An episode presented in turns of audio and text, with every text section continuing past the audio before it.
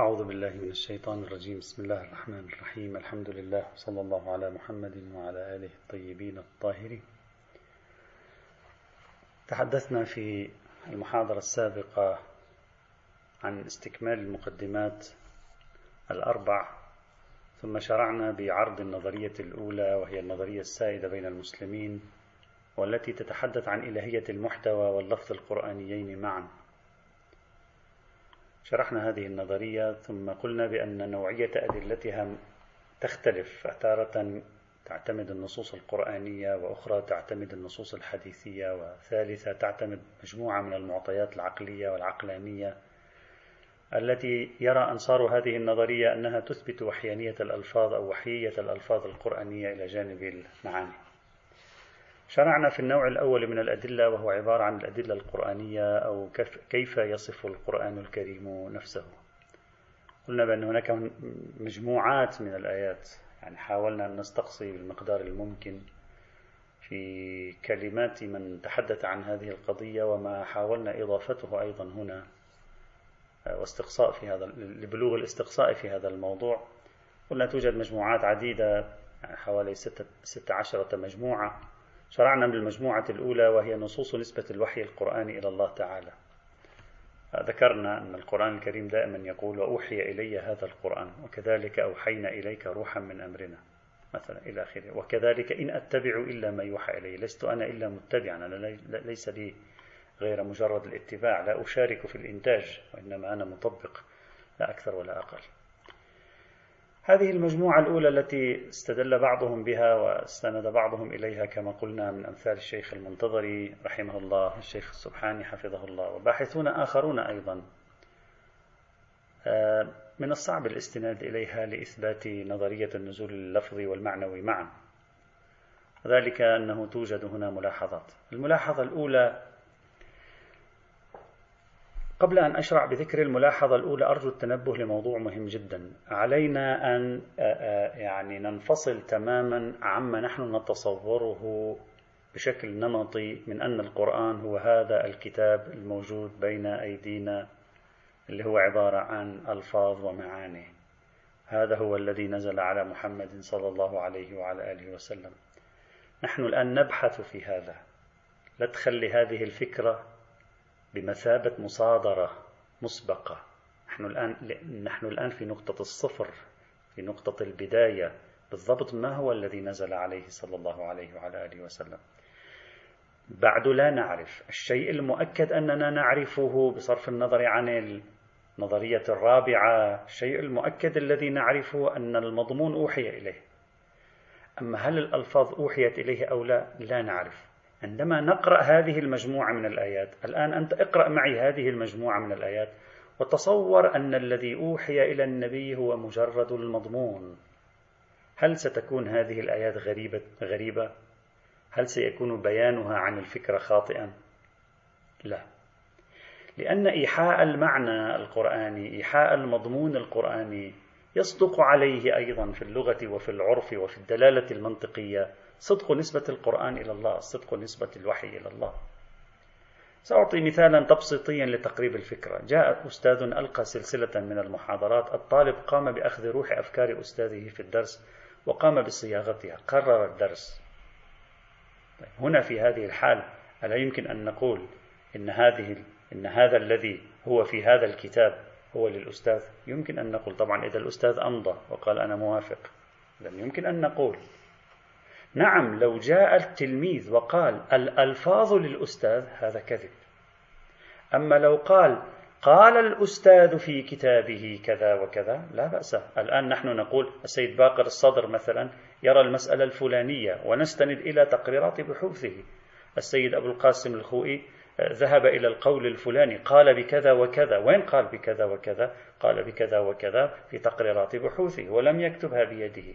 هو ألقاها هذه الصياغات هي صياغات التلامذة. إيحاء المضمون القرآني يحقق من الناحية اللغوية والعرفية نسبة الوحي القرآني إلى الله. يعني عندما يقول وأوحي إلي هذا القرآن يصدق أوحي إلي هذا القرآن. يعني هذه الرسالة التي تتضمنها هذه الأفكار أوحيت إلي إذا بناء عليه حصرية المعاني بالذات الإلهية وكون هذه المعاني هي التي تستوعب الرسالة الإسلامية كلها من عند الله تعالى يصحح نسبة القرآن الكريم إلى الوحي الإلهي. ستقول لي كيف؟ ما هو اللفظ جزء من من الوحي الإلهي؟ أقول لك بعدنا لم نثبت هذا الأمر. يعني نحن بعد لم نثبته. لا تجعل مسبقاتك تحكم هنا في فهمك للآية. نحن بعد لم نثبت شيئا. هل تستطيع الآية بنفسها قبل أن نثبت الوحي اللفظي؟ أن تثبت هي لنا الوحي اللفظي؟ هو هذا الذي نريده. والمفروض إلى الآن لا يوجد دليل على أن اللفظ القرآني جزء مقوم لحقيقة القرآن الموحى. ولم يثبت بعد أن اللفظ جزء مقوم للوحي. حتى تقول لي إن كلمة القرآن أوحي إلي هذا القرآن. تشمل اللفظ والمعنى معا. هذا أول الكلام. هذا هو الذي نتنازع عليه. هذا هو محل الخصام كما يقال. إذا لو فرضنا أن الموحى إلى النبي هو عبارة عن المضمون ألا يمكن لنا أن لا يمكن للقرآن أن يقول وأوحي إلي هذا القرآن؟ يعني أوحيت إلي هذه الرسالة. أوحيت إلي هذه المنظومة المتكاملة من المعارف. وهو هذا هذا يصدق حينئذ. بعد أن تثبت لي أن اللفظ جزء من الوحي نعم أستطيع أن أقول وأوحي إلي هذا القرآن. نعم هذه تشمل اللفظ والمعنى. أما قبل أن تثبت لي أن اللفظ جزء مقوم مما أوحي إليه ألا يكفي المعنى لكي نقول وأوحي إلي هذا القرآن؟ يكفي. وكذلك أوحينا إليك روحا من أمرنا. يعني المضمون أوحينا. نحن نقص عليك أحسن القصص بما أوحينا إليك هذا القرآن. نعم. عندما أوحينا نزلنا هذا المعنى عليك قصصنا عليك قصصا. جعلناك تتعرف على قصص. إذا لا تعطي هذه الآيات دلالة على أن اللفظ جزء مقوم من الموحى ومن الوحي القرآني. هذا أولا. ثانيا القسم الثاني من الآيات إذا الإخوة يتذكرون في في الدرس الماضي كان يركز على اتباع ما أوحي إليه. قل إنما أتبع ما يوحى إليه. إن أتبع إلا ما يوحى إليه. هذا القسم الثاني كان في تسلسل الآيات التي قرأتها في الدرس الماضي. طيب. هذا النبي لا يتبع إلا ما يوحى إليه. هل يعني أن الألفاظ من الله؟ لا. لا يعني لأن مفهوم الاتباع يصدق على اتباع المضامين على اتباع المفاهيم على اتباع المقولات. لا يشترط حتى أنا أتبع شيئا أوحي إلي أن تكون الألفاظ جزءا مقوما لما أوحي إليه لا. إذا أوحيت إليه المعاني واتبع المعاني أوحي إليه المضمون واتبع المضمون. ألا يصدق أنه يتبع ما يوحى إليه؟ يعني كأنما يريد أن يقول أنا لا أنتج هذا الذي أوحي إليه. أنا أتبعه. ما هو الذي أوحي إليه؟ المعنى. هو لا ينتج المعنى. ولهذا نحن نقول إن الرسول يتبع ما أوحي إليه في السنة رغم أن السنة لم يثبت أن أوحيت بالألفاظ. حتى عند هؤلاء الذين يستدلون بهذه الأدلة. إذا مفهوم الاتباع لا يتطلب أن يكون المتبع لفظه من قبل الموحي بل يكفي أن يكون المضمون الرسالة المشتملة على الأوامر والنواهي وما شابه ذلك. هذه جاءت من مصدر الوحي وهذا كاف حينئذ. والخلاصة اتباع الرسول لما يوحى إليه مفهوم يصدق على اتباع المضمون والمعنى والمفاهيم والمقولات ولا يشترط في صدق الاتباع أن تكون الألفاظ جزء من الذي نزل عليه. هذا ثانيا. ثالثا الآية الأخيرة التي ذكرت في هذه المجموعة اللي هي كانت قوله تعالى وما ينطق عن الهوى إن هو إلا وحي يوحى في سورة النجم هذه الآية أريد أن أشكل هنا بإشكال نقضي على المستدلين بهذه الآية. هذه الآية هي بنفسها استدل بها جمهور علماء المسلمين لإثبات حجية السنة النبوية. نحن هذا الموضوع بحثناه مفصلا في كتاب حجية السنة في الفكر الإسلامي. هذه الآية من أدلة حجية السنة عند جمهور علماء المسلمين. طيب إذا كانت هذه الآية ليقول وما ينطق عن الهوى إن هو إلا وحي يوحى إذا كانت هذه الآية دالة على حجية السنة مثل بعض الآيات الأخرى في هذه المجموعة أيضا استدل بها على حجية السنة. إذا كانت دالة على حجية السنة كيف نستدل بها على وحيية الألفاظ القرآنية؟ لأن إذا كانت تدل على أن اللفظ جزء من الموحى إليه موحى به هذا معناه أن الألفاظ في السنة جزء من الموحى به.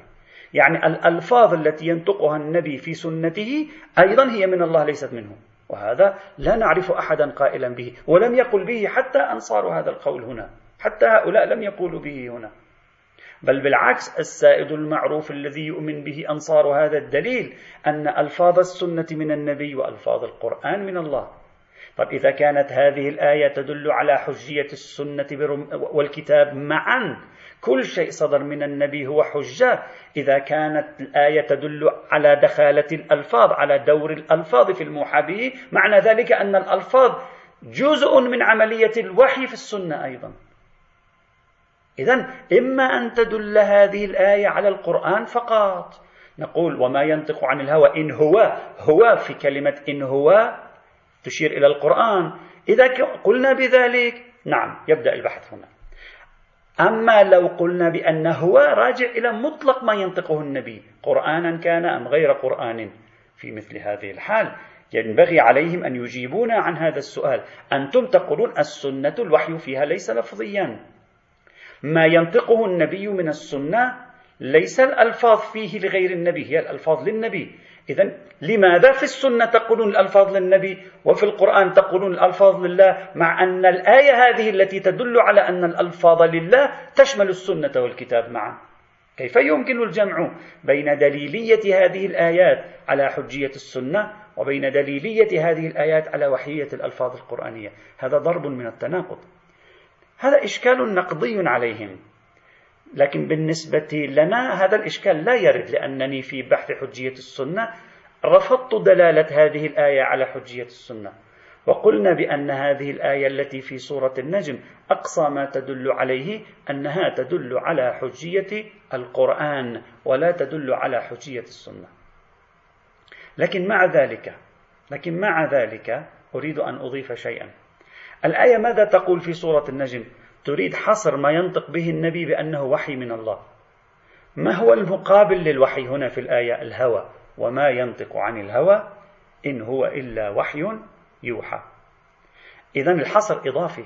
ما معنى الحصر إضافي؟ يعني هذا لا ينطق عن الهوى إن هو إلا وحي. يعني هو وحي ليس هوى. أقصى ما يثبت هذا الأمر أن ما يقوله النبي ليس من عنده وإنما هو من عند الله. يعني أقصى شيء تفيده الآية أن هذا الذي أتاكم به النبي ليس من عند النبي ومن هوى نفسه وإنما هو من عند الله سبحانه وتعالى. طيب هل القضية هل تثبت جزء, جزء كون اللفظ جزءا من الموحى به؟ لا. لأنه إذا قلت لك إنما أتى به النبي هو من الله وليس من نفسه هذا يصدق على المعاني.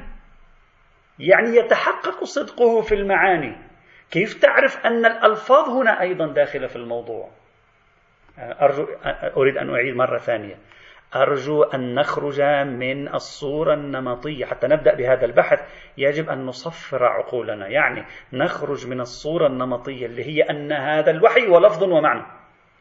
ما أنت إذا بقيت لا تفك اللفظ عن المعنى في هذا الوحي لن تستطيع أن تبحث هذه الأدلة لا سلبا ولا إيجابا بطريقة موضوعية. يجب أن نفك. الآن أنا أسألك. إذا القرآن قال هذا الذي أتاكم به محمد ليس من عنده من عند الله. ألا يصدق على هذه الكلمة ألا تصدق على الوحي المعنوي؟ تصدق. يعني إذا موسى عليه السلام قالت في التوراة مثلا لنفرض مثلا لم يكن الوحي لفظيا أو في أي مكان لم يكن الوحي لفظيا. يعني إذا قال النبي أنا أعطي مثال أسهل. إذا قال النبي في رواية إن هذا الذي أفتيكم به الآن من الفتوى في باب الدية وفي باب القصاص وما شابه ذلك هذا ليس من عندي هذا من عند الله. وهذا هذا لا يعني أن الألفاظ من عند الله. الفكرة من عند الله القضية من عند الله المضمون من عند الله. فعندما تقول الآية وما ينطق عن الهوى إن هو أي القرآن وحي يوحى يعني المضمون القرآني وحي يوحى. هل اللفظ أيضا منه؟ نحتاج إلى دليل إضافي. الآية لا تكون دليلا حينئذ. إذا الآية لديها عاجز في إذا صح التعبير ولاق يعني قصور في إفادة المطلوب تحتاج إلى من يعينها لكي تفيد هذا المطلوب في هذا السياق. هذه المجموعة الأولى إذا لا نستطيع أن نستفيد من إذا نصوص نسبة الوحي القرآني إلى الله تعالى لا تفيد أكثر من أن المضمون منسوب إلى الله سبحانه وتعالى. تفيد في رد النظرية الرابعة. لا تفيد في إثبات النظرية الأولى المشهورة في المقام وذلك نتيجة إشكالات ثلاث سجلناها هنا. المجموعة الثانية. نصوص وصف القرآن الكريم بأنه قول.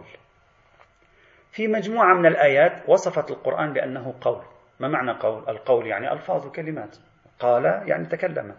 يعني ألفاظ وكلمات. وهذا خير دليل على أن ألفاظ القرآن الكريم أوحيت خير دليل على أن ألفاظ القرآن الكريم قد أوحيت هكذا ذكر بعض الباحثين المعاصرين أيضا. قال تعالى إنه لقول فصل. إنه يعني القرآن قول فصل. مثلا أو ما قلناه قبل قليل قول فصل. سورة الطارق الآية 13 وقال تعالى إنه لقول رسول كريم. القرآن قول كما جاء في سورة التكوير الآية 19 وقال تعالى إنا سنلقي عليك قولا ثقيلا كما جاء في سورة المزمل الآية الخامسة. إذا وصف القرآن لنفسه أنه قول شاهد على أنه من سنخ عالم اللغة من سنخ عالم الكلمات من جملة عالم الألفاظ والتعابير اللفظية والكلامية فالقول بأن القرآن بنيته هي المعنى وليس اللفظ جزءا من بنية القرآن الكريم غير صحيح. القرآن يصف نفسه بأنه قول يعني يصف نفسه بأنه كلام. هو يصف نفسه. خلاص بعد انتهى الموضوع.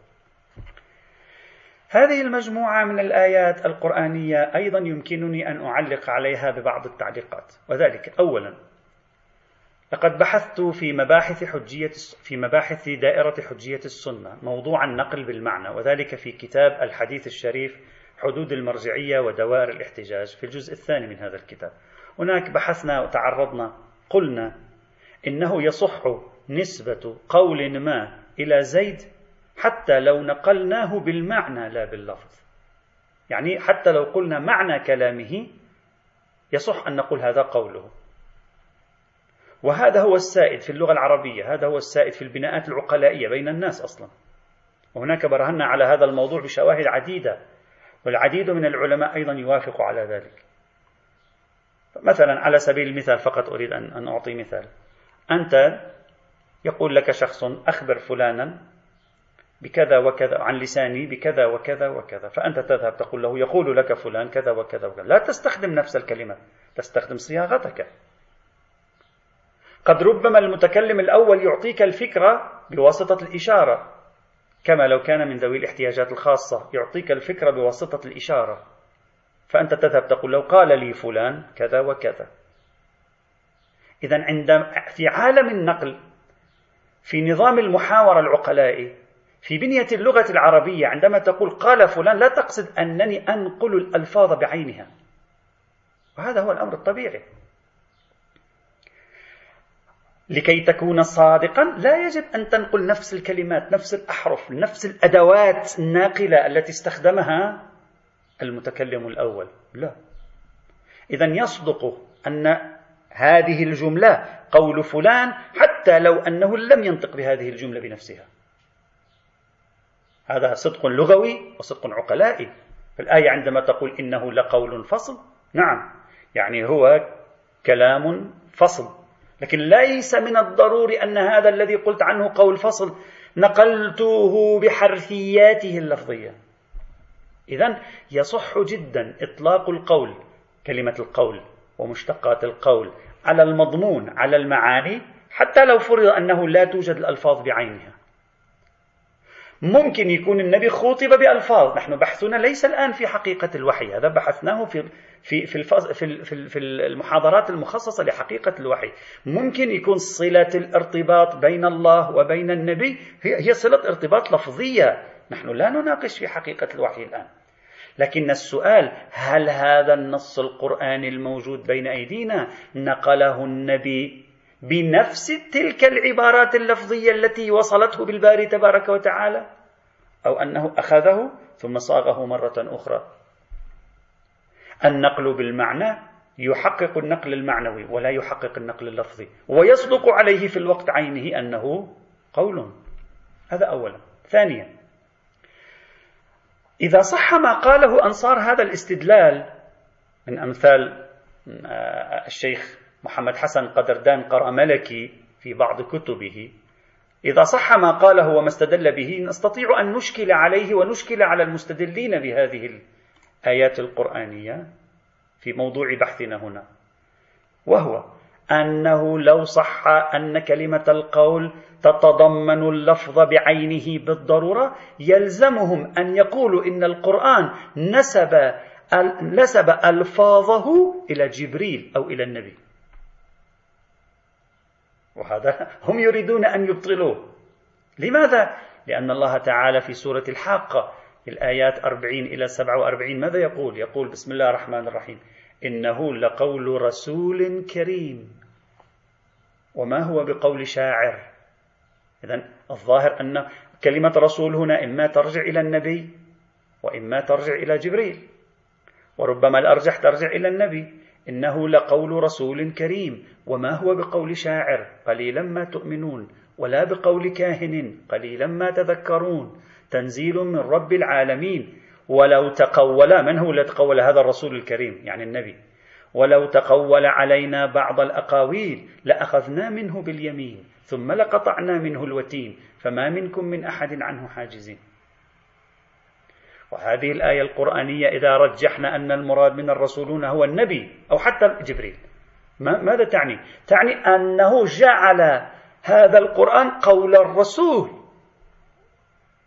فإذا كانت القول عبارة عن الكلمات والألفاظ بعينها كما أنتم تقولون يلزمكم أن تقولوا بأن هذه الكلمات والألفاظ بعينها. هي من صنع النبي صلى الله عليه وعلى آله وسلم. إذا كان الأقرب بحسب السياق في هذه الآيات من سورة الحاقة أن المراد من الرسول الكريم هو شخص محمد صلى الله عليه وعلى آله وسلم ستكون هذه الآية دالة على نسبة القول إليه يعني نسبة اللفظ إليه نسبة اللفظ القرآني إليه أنه هو صانع اللفظ القرآني وهذا عكس ما يريدونه وهذا عكس النتيجة التي يريدون الوصول إليها. أيضا لاحظوا سورة التكوير الآية 19 إلى الآية 21 جاء فيها إنه لقول رسول كريم. احتمال كبير هنا يكون المراد جبريل. إنه لقول رسول كريم ذي قوة عند ذي العرش مكين مطاع ثم أمين. إذا أريد هنا من الرسول الكريم شخص جبريل كان معناه وفقا لطريقة استدلالكم هنا أنه هو صاحب اللفظ. لأنكم فسرتم القول بالألفاظ بعينها. إذا هذا هذه الألفاظ للرسول اللي هو جبريل أو هذه الألفاظ للرسول الذي هو محمد صلى الله عليه وآله وسلم. إذا هذا يعني أن هذا الذي هذه الطريقة التي وظفتموها للاستدلال في المقام تنتج عكس ما تريدون بنص الكتاب العزيز. طيب هلا أنت قد تشكل علي وتقول ليس علي علي وعليهم معا. وتخلق لنا مشكلة كبيرة. تؤيد النظرية الرابعة وتنسف النظرية الأولى والثانية والثالثة. آه، عفوا. تؤيد النظرية آه، آه، تنسف النظرية الأولى والثانية. ماذا قال؟ قد تقول لي قد تقول لي إذا كان القول صادق على اللفظ والمعنى. أنت القول ليس هو اللفظ فقط. قال زيد ليس باللفظ فقط. اللفظ والمعنى بما يحمله اللفظ من معنى. إذا كان القول صادقا على اللفظ والمعنى كما تدعون أو على خصوص المعنى كما تدعون. إذا كان القول صادقا على اللفظ والمعنى كما يدعي أولئك. أو كان صادقا على خصوص المعنى وكفاية خصوص المعنى كما ندعي نحن. يلزمكم أن يكون القرآن شاهدا على أنه من صنع النبي أو الملك بلفظه ومعناه. مع أنكم تقولون بأن القرآن الكريم معناه مضمونه من الله. الآية تقول إنه لقول رسول يعني هذا القول قول النبي. أصلا الله ليس موجودا في في عملية النسبة هنا هو قول النبي هو قول جبريل. والقول ألفاظ تحمل معاني. إذا الألفاظ والمعاني هذه ينبغي أن تكون من النبي. وهذا يصلح مؤيدا للنظرية الرابعة. أن الألفاظ والمعاني ليست من الله وإنما هي من النبي مثلا. أو الألفاظ والمعاني من جبريل ستكون. لكن هذا الإشكال يمكن الجواب عنه. وذلك أن الآية الآيتين استخدموا نسب نسب نسبتا القول إلى الوصف غير المعتمد على موصوف. لاحظوا ماذا كان في الآيتين؟ إنه لقول رسول كريم رسول كريم. وما هو بقول شاعر؟ في الآية الأخرى ماذا قال؟ إنه لقول رسول كريم. ذي قوة عند ذي العرش مكين. ما قال إنه لقول فلان الرسول الكريم؟ يعني فقط أعطى الصفة فيه. الصفة غير المعتمدة على موصوف اللي هو تعبير رسول كريم. وهذا معناه أنها عندما تنفي في المقابل الشاعرية والكاهنية فهي تريد أن تقول إنه قول رسول بما أنه رسول. فهي تؤكد أنه من عند الله. لا أقل المعنى. عندنا نحن المعنى لأننا لم نقبل أن كلمة القول جزء منها اللفظ. فتؤكد أن أنه لله تعالى من حيث المعنى في القدر المتيقن. فإذا قلت قال لي رسول الملك جهزوا الجيش. مضمون هذا القول ينسب عرفا لمن؟ للملك لماذا؟ لأنك استخدمت كلمة رسول الملك بينما لو قلت قال لي فلان جهزوا الجيش لم تعطي الصفة هذه فسوف يكون المفهوم أن القائل هو والكلام من عنده والمعنى من عنده والمضمون من عنده والأمر من عنده جهزوا الجيش فلما حذفت الاسم وأعطيت الصفة غير المعت... خاصة غير المعتمدة على موصوف فأنت تريد أن تقول جهزوا الجيش هو أمر الملك. وأنني عندما قلت قال لي رسول الملك جهزوا الجيش فإنني أقصد قال الملك من خلال رسوله. يعني الرسول مجرد قناة الانتقال إلينا. فعندما تقول إنه لقول رسول كريم مضمون القول هنا ينسب إلى المرسل لا إلى الرسول. نعم الألفاظ تنسب للمرسل. في كلام. هنا عندما يقول لي قال لي رسول الملك جهزوا الجيش لعل الملك لم يقل جهزوا الجيش لعل الملك قال اطلب منهم أن يجهزوا الجيش. العبارة مختلفة. اللفظ الذي جاء به الرسول مختلف كما قلنا قبل قليل. إذا فهذه الآيات تؤكد نسبة المضمون إلى الله لكنها لا تحسم نسبة اللفظ إليه سبحانه وتعالى. والنتيجة أن هذه المجموعة الثانية من الآيات أيضا غير دالة. نعم. آية إلقاء القول من عند الله تبارك وتعالى اللي هي الآية الأخيرة التي قرأناها في هذه المجموعة. إنا سنلقي عليك قولا ثقيلا. هذه الآية نتركها الآن لأن قد توحي بإلقاء ألفاظ وسوف نتعمق في هذا الموضوع عندما نحلل مفردة القراءة والإقراء والتلاوة التي هي عبارة عن مجموعات أخرى من النصوص القرآنية. استخدمت مفردات قراءة إقراء تلاوة. هناك سنشير إلى إلقاء القول. قراءة إقراء تلاوة إلقاء القول. وتتعمق الصورة وتتوضح أكثر. أؤجلها إلى ذلك الوقت. المجموعة الثالثة. إذا حتى الآن صار عندنا مجموعتين. المجموعة الأولى نصوص نسبة الوحي القرآني إلى الله تعالى وأن النبي ليس إلا متبع. المجموعة الثانية نصوص وصف القرآن بالقول وفي كلتا المجموعتين قلنا بأنهما لا تدلان على أن الألفاظ جزء مقوم من من الموحى به. نعم المعاني قدر متيقن لا نقاش فيه. أما أن الألفاظ بحرفياتها هذا حتى الآن غير واضح. المجموعة الثالثة نصوص نسبة إنزال القرآن إلى الله تعالى. نسبة الإنزال لا نسبة الوحي القرآني نسبة الإنزال. نحن نستخدم نلاحق الآن طرائق التعبير في الآيات التي يعبر عنها الأصوليون والفقهاء المتأخرون تعبير اللسان لألسنة الآيات. كيف تستخدم الآيات التعابير؟ الآن هذه المجموعة طريقة تعبيرها نسبة الإنزال إلى الله إنزال القرآن إلى الله. الله أنزل القرآن. وردت في يعني عملية إيحاء القرآن إلى الرسول في توصيف عملية إيحاء القرآن إلى الرسول تعابير مختلفة في القرآن نفسه غير تعبير الوحي.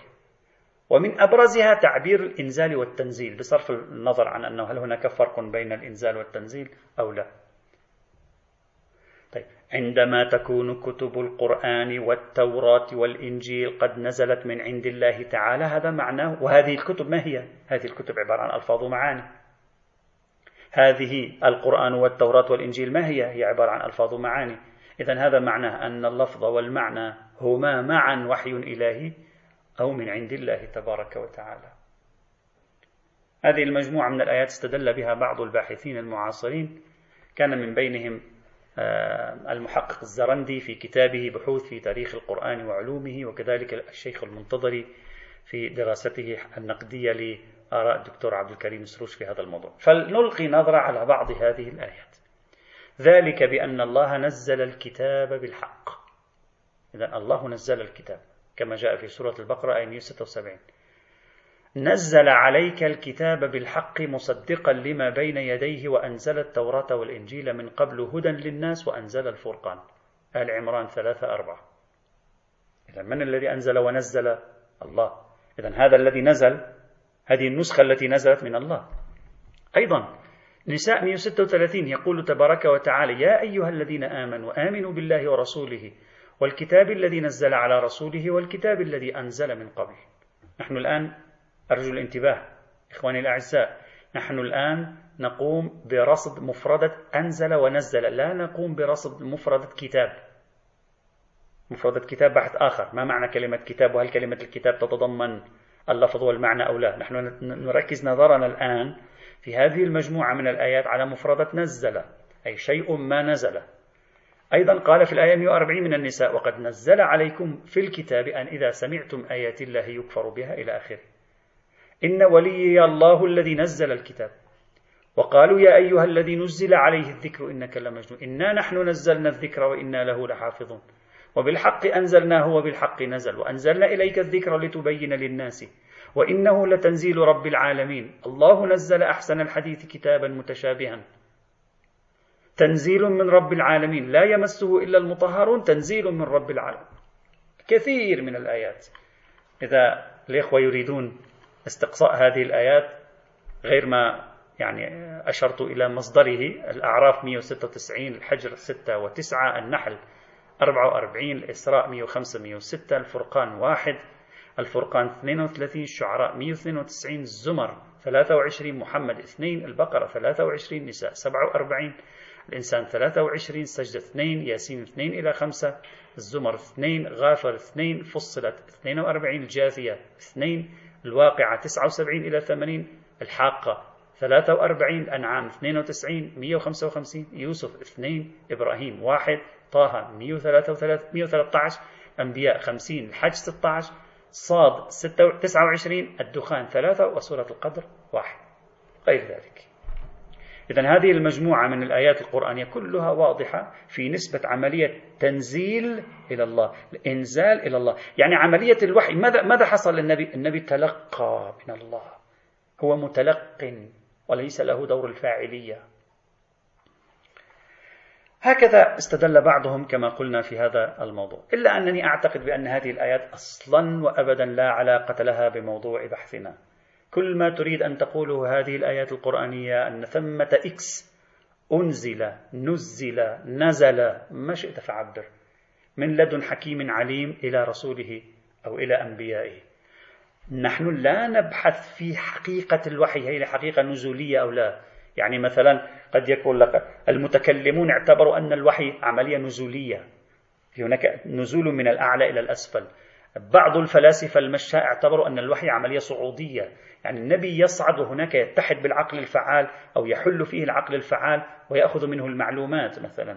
وقد يقال هذه ليست مستبطنة لمفهوم النزول اللي هو في شيء من الأعلى إلى الأسفل.